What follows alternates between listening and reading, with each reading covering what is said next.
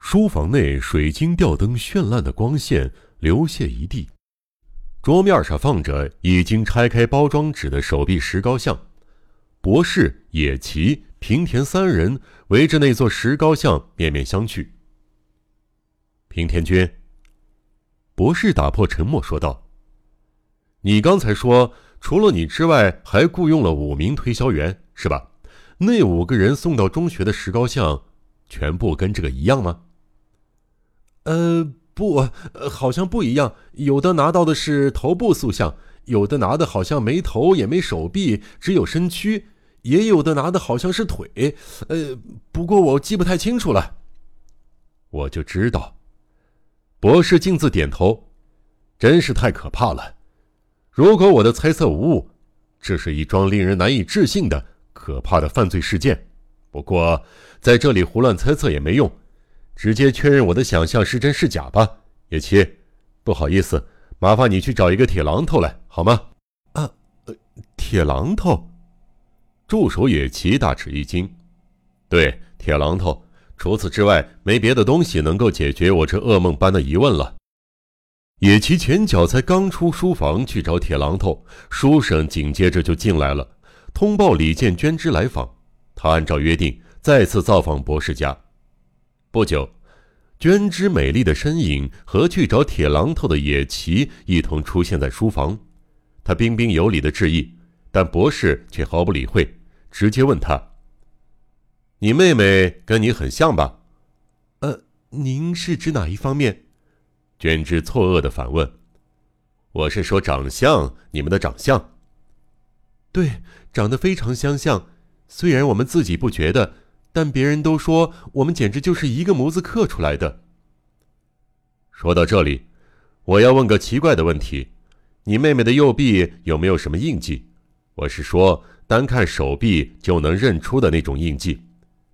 右臂吗？娟枝被这莫名其妙的问题弄得越发错愕，一时之间竟然答不上来，事态实在是太诡异了。他捉摸不透博士的真正想法。对，就是右臂。你记得有什么黑痣或者伤痕吗？啊，的确有。我妹妹从小就顽皮，右手手心呢曾经被严重割伤过，至今仍然留着一道清晰的疤痕。不过，您为什么要问这种事儿呢？啊，该不会是……娟枝似乎终于理解了博士问题的意义。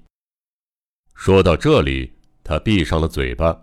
只见他的脸色越来越惨白，失去血色的双唇开始微微颤抖起来。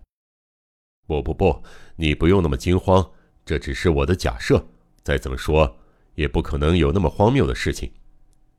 但是这一番话只有博士自己才明白，娟枝完全不解其意，因为就连博士的助手野崎都没想到。博士竟然是在说眼前那件放在桌上的石膏像。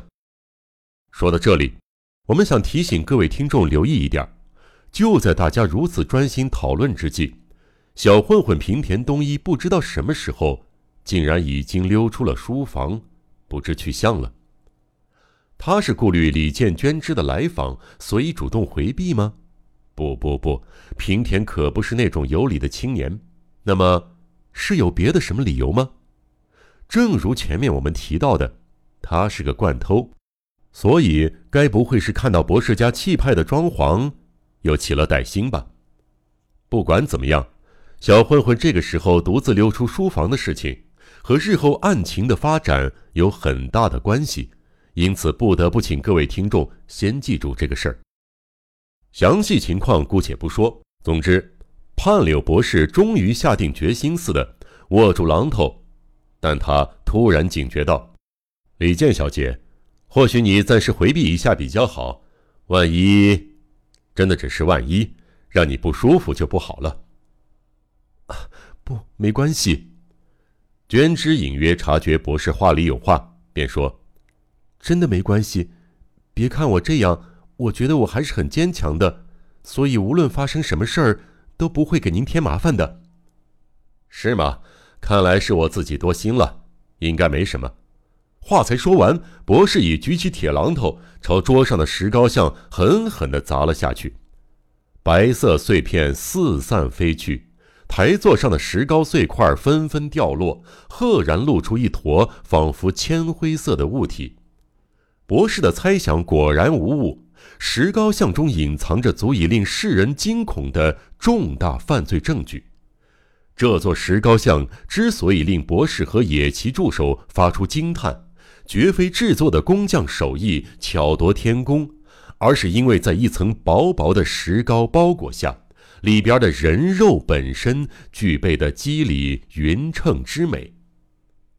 博士与野崎助手固然惊愕，李建娟之本人的震惊更是惨不忍睹。有那么一会儿功夫，他的灵魂似乎脱离了肉体，茫然望着粉碎的指尖儿，之后。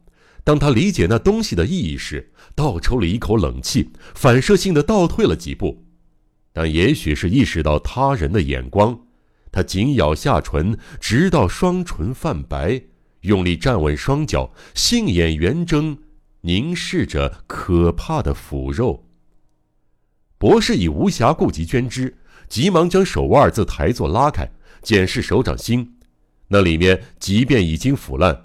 仍可辨认出有道清晰巨大的割痕，这正是李健方知的手臂，已再无怀疑的余地。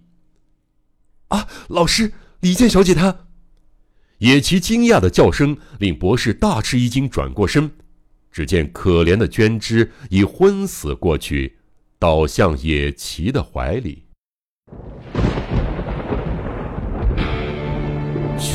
悬疑。惊悚、惊悚恐怖、恐怖、推理、推理，《江户川乱步小说集》，我是播讲人赵鑫，让我们一起走进这个光怪陆离的世界。光怪陆离。